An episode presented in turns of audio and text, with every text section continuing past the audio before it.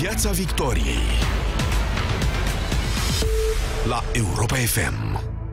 Da, încă o săptămână în care pe plan extern am aflat că Marea Britanie nu știe unde se află sau unde se va afla mai precis. În urmă cu vreo două ore, acordul de ieșire din Uniunea Europeană a fost respins pentru a treia și poate ultima oară de către Parlamentul uh, de la Londra. Dacă însă credeți că în România e mai clar, lucrurile sunt mai coerente, ei bine, nu prea sunt. Uh, bine v-am găsit la Piața Victoriei, eu sunt Teodor Tiță, alături de mine colegii de la Recorder.ro, Mihai Voinea și Răzvan Ionescu. Top Recorder Europa FM. Locul 5. Și începem, Răzvan, în forță, nu? Da, cu o poveste care a apărut chiar în uh, Recorder. Robert Negoiță, primarul sectorului 3, a construit o groapă de gunoi fără niciun aviz. Uh, e un lucru care s-a întâmplat în capitală, nu așa într-un colț de, într-o mahala de uh, provincie.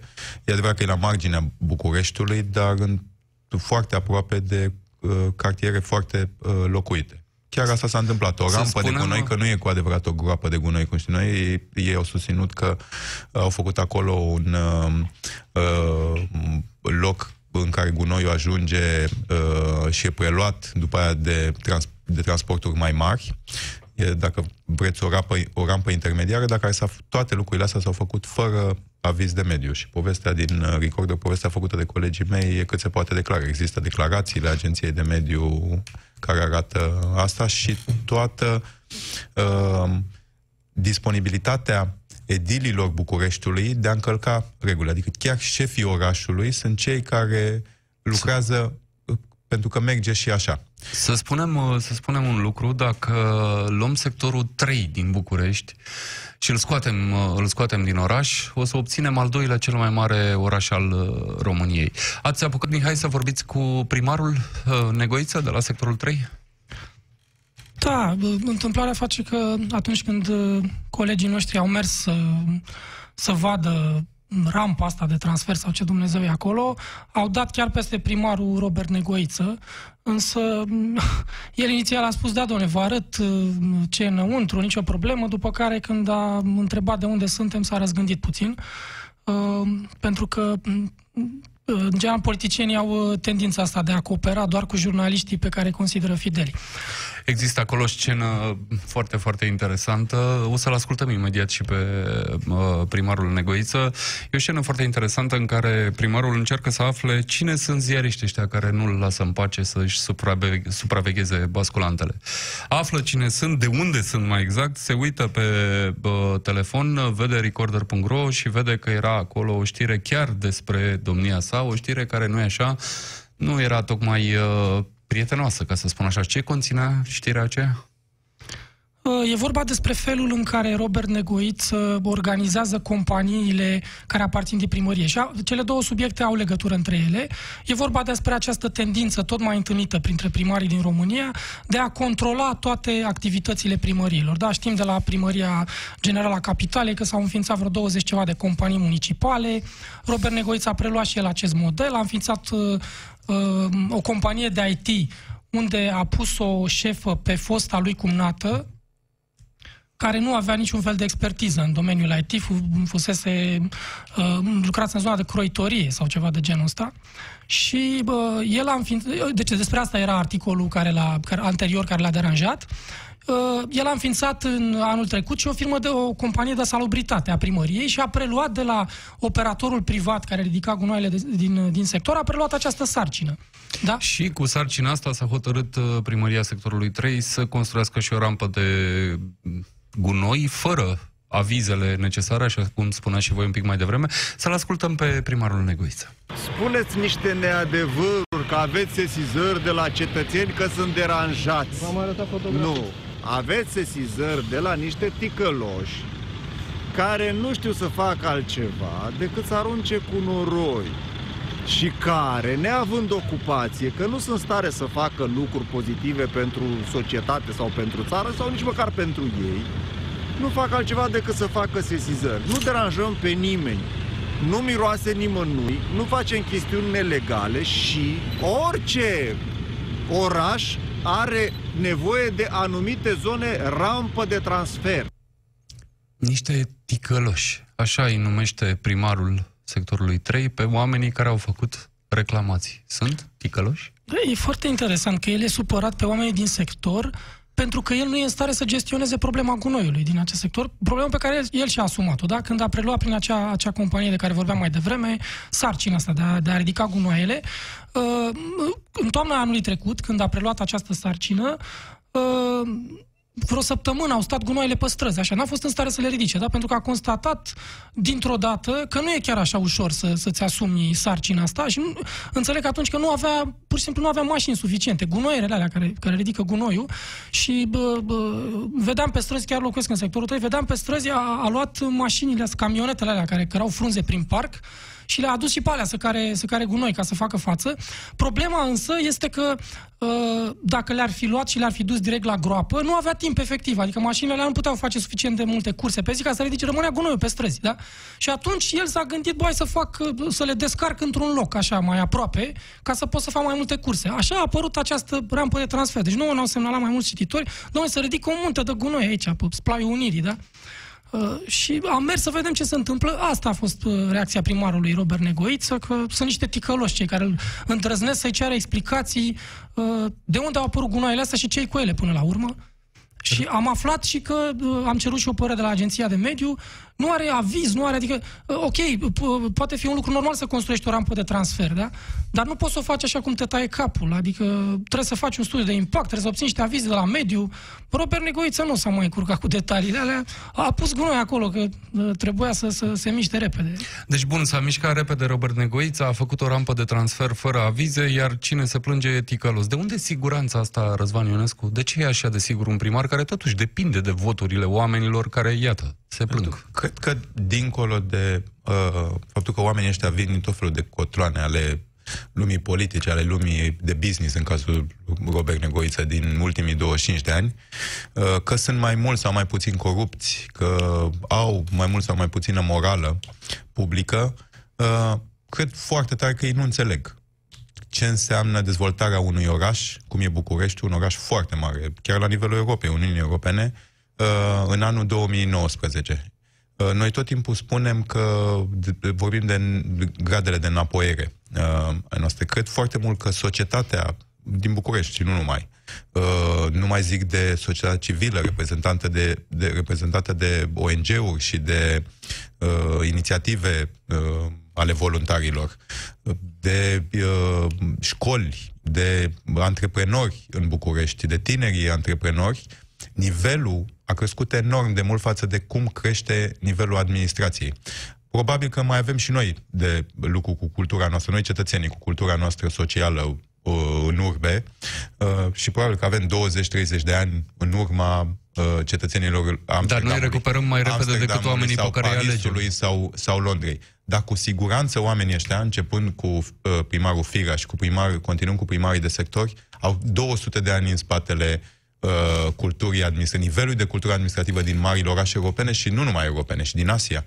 Adică uitați-vă ce se întâmplă la nivel de sistematizare, uitați-vă ce se întâmplă cu bugetul Bucureștiului și cu bugetul unde se, unde se duc ei în continuare și închipuie că electoratul va fi păcălit cu floricele Uh, concerte, cu concerte, uh, festivaluri. cu uh, bâlciuri și așa mai departe. Nu cred că o să mai meargă foarte mult povestea asta. Au fructificat foarte mult, mă refer la oamenii ăștia care au câștigat în linie reprezentanții PSD-ului în 2016, faptul că nu au avut opoziție. Dacă vor avea o opoziție la anul în, în iunie, mai ales cu probleme pe care le are PSD-ul în, în general, după acești doi ani și jumătate, atunci vor fi trei ani și jumătate de guvernare, nu va fi bine și asta va fi într-un fel bine pentru oraș, pentru că în momentul ăsta oamenii ăștia țin foarte mult, duc înapoi orașul.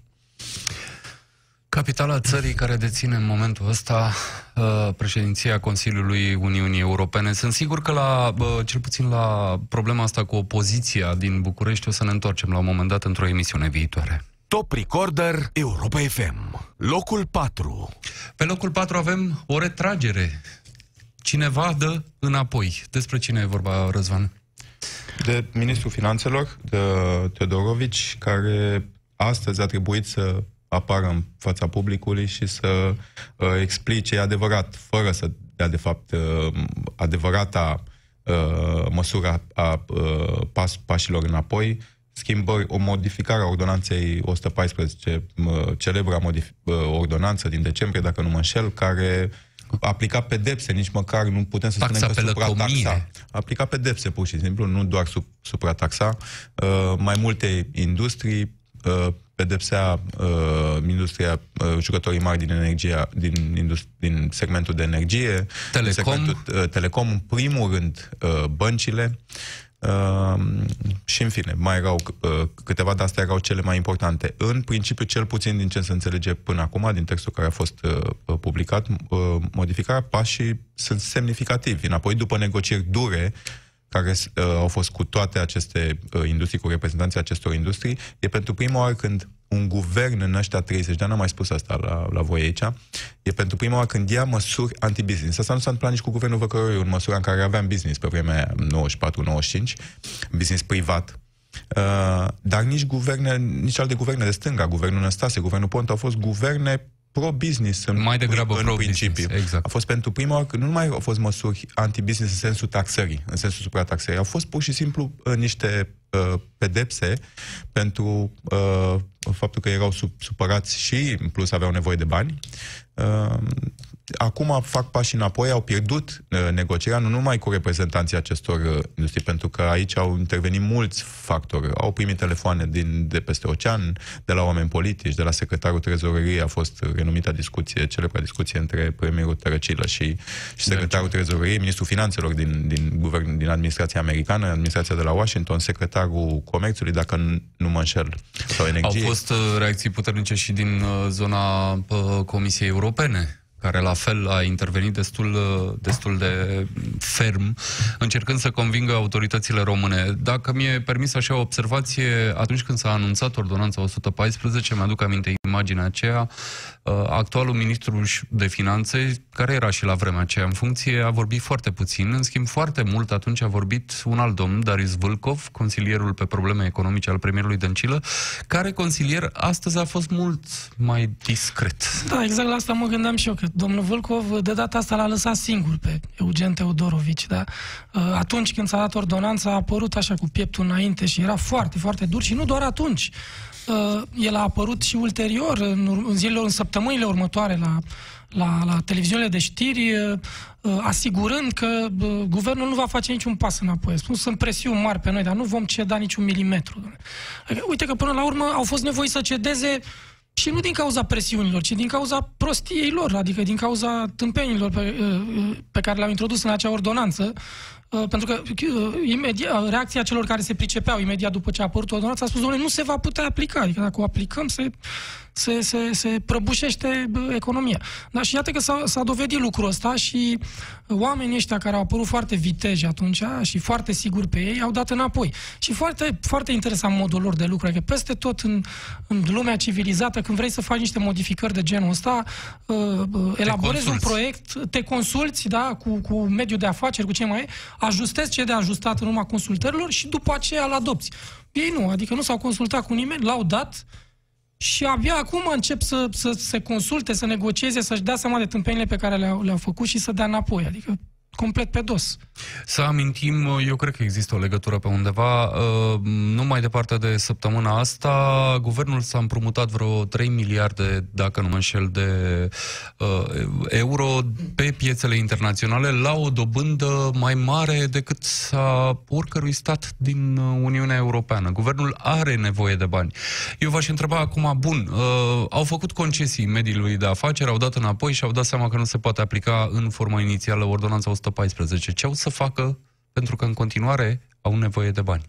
Da, ce se întâmplă în ultimii doi ani și jumătate și se vede în, în costul la care se, se împrumută, inclusiv în, în asta, ce arată uh, acest uh, cost, uh, dobânda la care noi ne împrumutăm și care Neîncrederea, rămâne? aș zice eu. Neîncrederea. Faptul că, deși ai creștere economică printre cele mai mari din, din Europa încă, adică și pe 2018, uh, deși sunt încă semne bune ale, uh, pe care economia românească le dă, f- faptul că încep să dezechilibrezi macroeconomic, în primul rând, bugetele publice, și asta s-a întâmplat în ultimii doi ani și jumătate, scade foarte mult în uh, crederea pe piețele internaționale, acolo unde oamenii se pricep, acolo nu te, pă- nu-i păcălești pe oameni ca la televiziunile prietene, ieși, spui ce prosperitate, ce lapte și miere, ai mărit salariile și pensiile și România va fi în curând Germania. Uh, păi pe oamenii ăia nu-i uh, uh, păcălești. Și ce se întâmplă în ultimii doi ani și jumătate, vorbeam astăzi cu, cu Mihai în, în uh, redacție, este că toată creșterea asta economică din ultimii ani, mare și importantă, și toată energia asta din economie, faptul că oamenii muncesc, că produc plus valoare, că cresc în, în multe segmente uh, exporturile, că s-a reinventat o industrie românească în ultimii 15 ani, Uh, toate lucrurile astea bune se duc, sunt duse de acest guvern, de cei pe care i-am pus noi să ne administreze uh, bun, uh, mersul uh, lucrurilor Țării. publice în, în, în uh, România, sunt puse toate în consum, toate în băutură și în, și în mâncare, nimic în investiții pentru viața noastră în viitor, pentru viața copiilor noastre, noștri, în uh, uh, investiții care să multiplice această uh, avuție uh, care crește în ultimii, în ultimii ani. E, în plus că dacă era doar atât, spuneai toți banii ăștia care, care vin, toată această avuție care crește, noi o dăm pe mâncare, băutură și petrecere, că asta se întâmplă ca într-o familie, nu numai, uh, nu ajung nici acești bani. Oamenii ăștia sunt nevoiți acum să se împrumute. Am văzut uh, astăzi informația că a crescut câteva miliarde deja datoria publică a României într-o perioadă în care, repet, noi uh, uh, avem creștere economică printre cele mai mari din, uh, din Europa și nu reușim să investim nimic. Adică uh, acel procent, dacă știți, de, de investiții din total, uh, ce care era 11% în timpul guvernării Boc, în timpul marii crize, în 2010-2011, acum e undeva pe la 3-4%. Uh, nu se investește nimic, adică nu se face nimic pentru viitor. E ceea ce ar numi experții incapacitate administrativă. Nu reușesc pur și simplu, nu pentru că era voință, ci pur și simplu nu reușesc. Să spunem totuși că din zona guvernamentală a venit uh, așa pe diverse căi o statistică de care oamenii ăștia erau foarte mândri. Am depășit PIB-ul Portugaliei. Ce nu spune guvernul este că populația Portugaliei este mult mai mică decât populația României. Sigur, suntem la recuperare, dar la prima criză economică s-ar putea ca statistica aia să se inverseze. Top Recorder Europa FM, locul 3. Ei bine, nu putea să lipsească știrea asta, nu cred că se aștepta cineva să lipsească. Noi am decis că este undeva la mijloc, așa, din punct de vedere al importanței.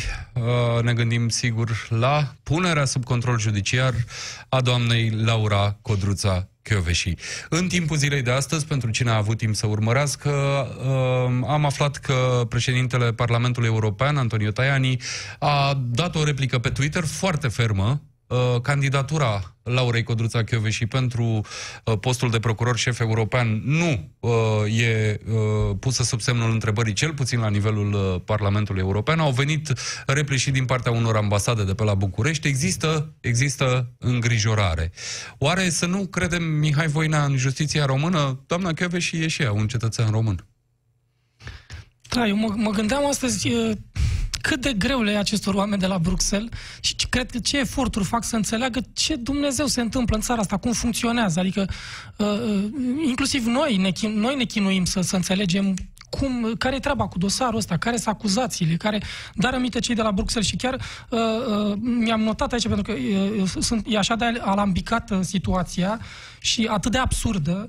Deci în momentul ăsta doamna Chioveși nu are voie să părăsească țara din cauza unui dosar deschis după denunțul unui om care a fugit din țară. Să-i spunem pe nume. E vorba de Sebastian Ghiță, e, va, e acuzată că a luat mită de la Sebastian Ghiță pentru aducerea unui om care și el era fugit din țară pentru a, a scăpa de justiție. Deci, adică este așa o chestie că nu mai știi ce să mai înțelegi. Ce o fi în capul acelor oameni de la Bruxelles, nu știu, săraci. Tot, tot o țin pe asta, că susținem, suntem... Uh, pentru că înțeleg și ei că e ceva putred la mijloc, da? Uh, ne întrebam aici, în urmă cu câteva săptămâni, uh, ce ce mai urmează să facă această secție specială, unde se va ajunge și eram naivi încercând să răspundem, pentru că noi nu avem imaginația lui Gianni Stan sau cine mai e la această la secție specială de investigare a procurorilor.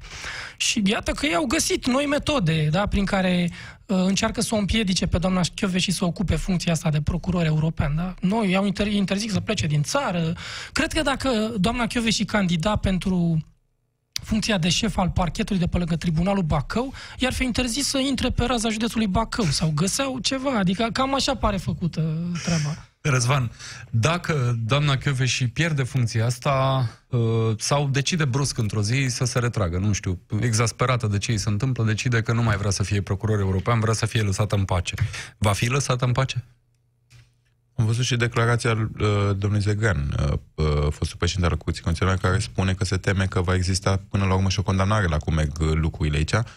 Până să ajungem acolo, pentru că și noi am zis la început, uh, și aici la voi, cred că hai să, în primele zile, acum o lună, de, acum 3-4 săptămâni, când au fost chemată în întâia oară t- în marja uh, uh, examenelor pe care trebuia să le dea la, la uh, Parlamentul European și la uh, în fața rep- reprezentanților uh, țărilor europene care participă în povestea asta cu, cu procurorul european, cu noua instituție, uh, am spus că sunt până când avem elemente, în primele zile, hai să nu uh, umblăm cu duble măsuri și să ne comportăm și noi cum se comportau cei care susțineau că există abuzuri înainte să aibă vreun argument pentru această teorie.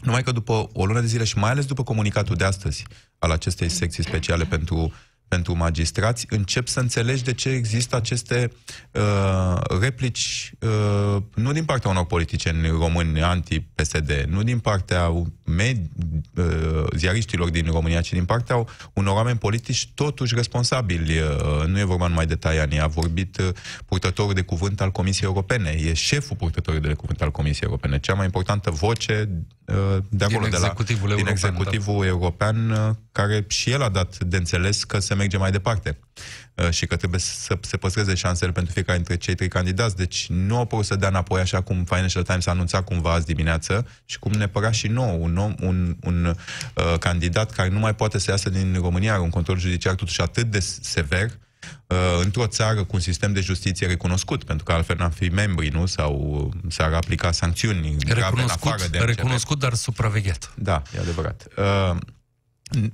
te, te aștepți uh, totuși să, să fa- se facă un pas înapoi. Astăzi nu au fost pași înapoi uh, și cred că cea mai, în afară de alte informații pe care poate oamenii le au, pentru că în România există foarte puține informații. Uh, apropo de ce spunea Mihai, cine sunt procurorii ăștia? De ce nu ies să spune? E adevărat că și la DNA era foarte proastă uh, de multe ori uh, și la parchetul general în ultimii ani uh, comunicarea, dar uh, n-a existat niciun caz uh, cu atât de mare interes public în care să nu se dea totuși niște elemente. Se vorbește de, de mită, se vorbește de cincea infracțiuni de, de abuz în serviciu, se dau toate elementele controlului judiciar și nu se dă niciun fel de element cu care să liniștești un pic opinia publică, nu pe cea de la Bruxelles sau pe um, uh, Werner, Manfred Werner, care e candidatul Partidului Popular, să zice că avea un interes politic să o apere pe... Dar și declarația lui este foarte, foarte dură. Ba mai mult decât data cere sancțiuni aspre și cheamă țările europene.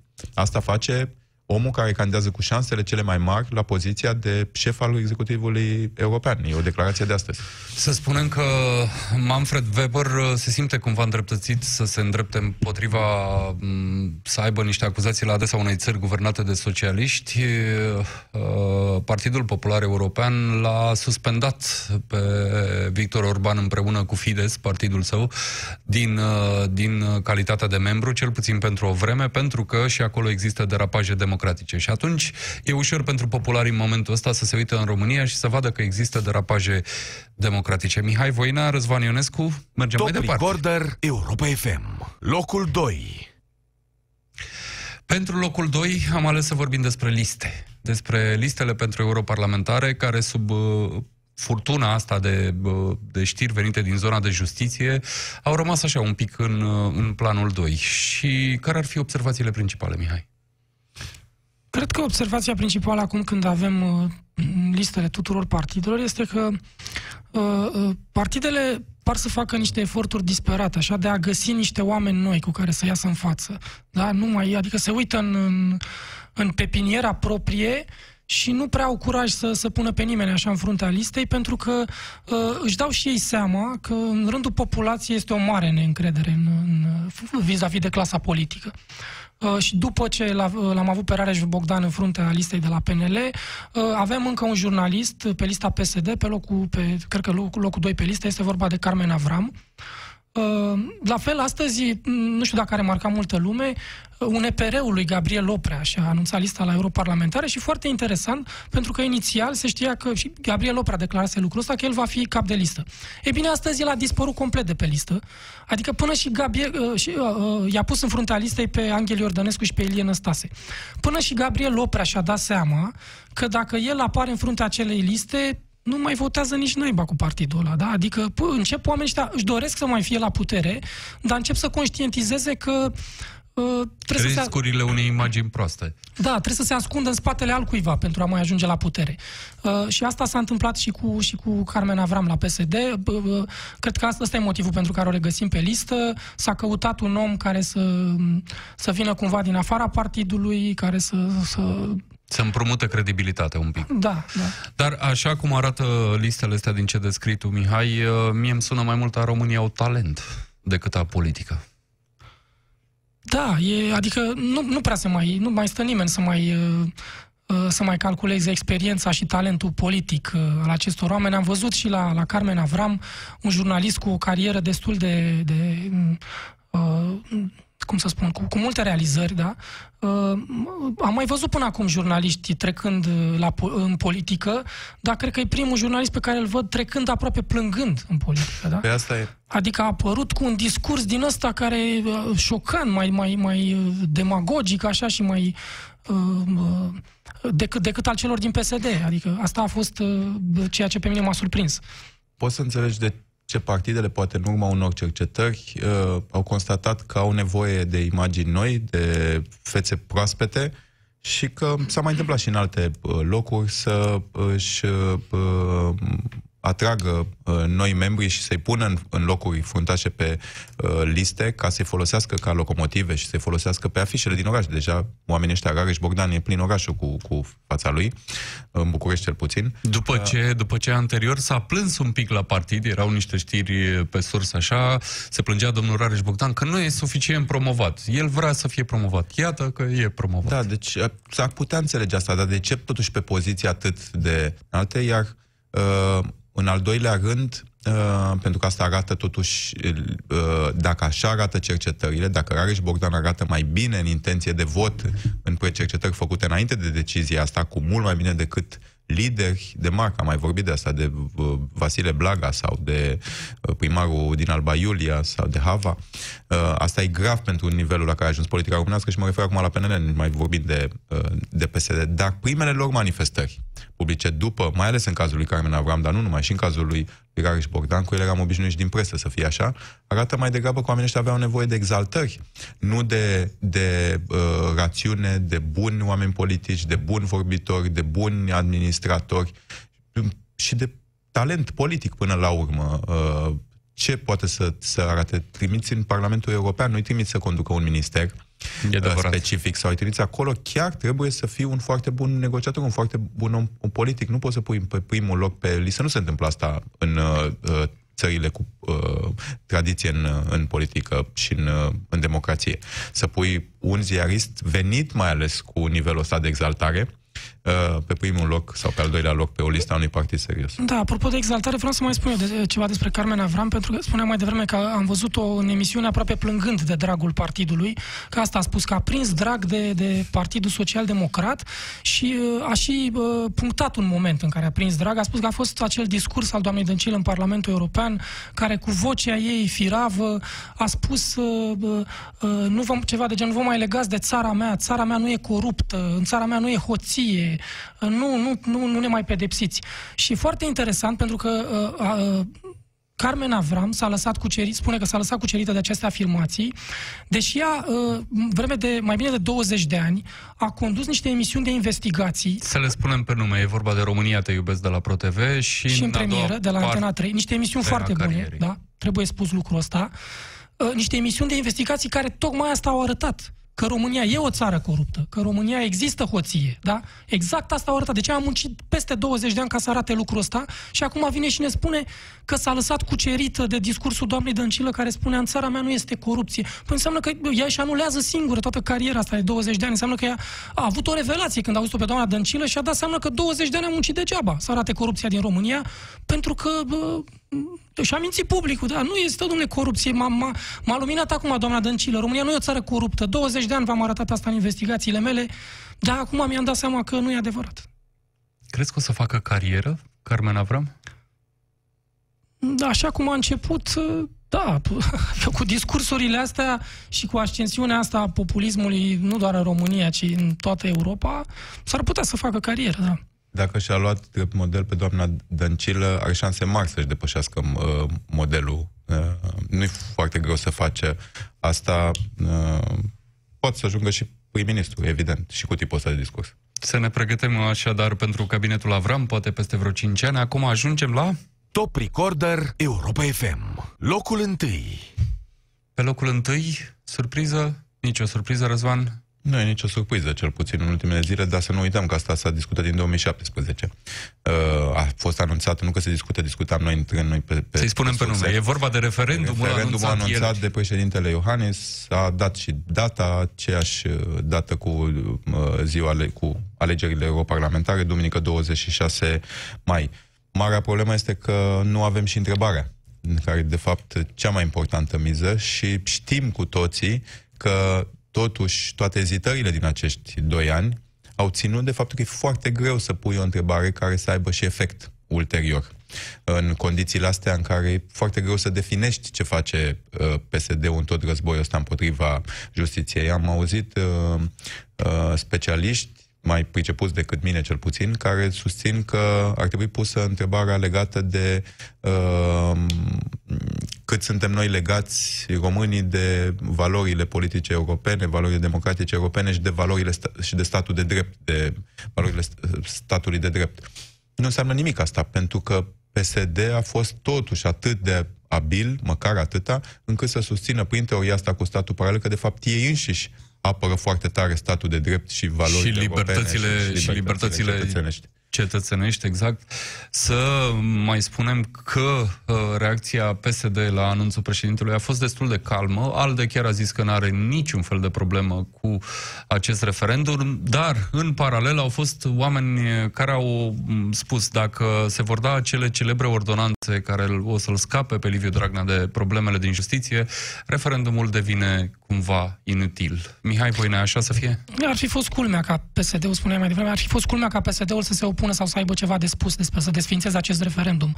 După ce, uh, vreme de peste 2 ani de zile de când au venit la guvernare, au făcut prioritate zero, da, din povestea asta cu justiția și Liviu Dragnea a venit mereu și a spus, domnule, nu e adevărat că eu schimb legile justiției și asta ca să mă scap pe mine. Toată populația este supusă abuzurilor, sunt oameni în pușcării pe nedrept, sunt uh, milioane de oameni ascultați de SRI. Vrem să eliminăm abuzul, nu pentru mine o fac. E bine, atunci dacă o faci pentru, pentru toată populația și e atât de importantă tema asta a justiției pentru toată România, atunci lasă oamenii să se exprime. Da? Adică ei nu pot contesta referendumul ăsta, ar trebui să-l susțină. Din moment ce spun că e așa de importantă reforma justiției, să lasă oamenii să se exprime, da? dacă e importantă. Final de emisiune, o singură întrebare cu un răspuns foarte scurt, vă rog amândoi. Credeți că va fi quorum, indiferent de întrebarea pe care o va alege președintele? Vorum e la 30% acum pentru, da. pentru referendum, având în vedere și cred că ăsta a fost și calculul președintelui, în afară de calculul politic, că totuși să legi un referendum, dacă va fi întrebarea cât de cât pusă uh, interesant, abil, pentru, pentru, uh, va ajuta în principiu partidele care sunt mai apropiate de, de Claus Iohannis, dar în principiu e posibil să, să avem vorum la 30%. Da, cred că va fi. Dacă vom avea secții, da, nu vom avea secții diferite, cred că va fi vorum. A fost respinsă varianta asta cu secții diferite de votare, dar o să vedem și ne auzim și săptămâna viitoare. Până atunci, Mihai Voina, Răzvan Ionescu și Teodor Tiță, vă mulțumesc. Recorder este o publicație creată și deținută de jurnaliști. Intră pe recorder.ro și donează pentru jurnalismul independent. Piața Victoriei. De luni până vineri, de la ora 18 și 15 la Europa FM.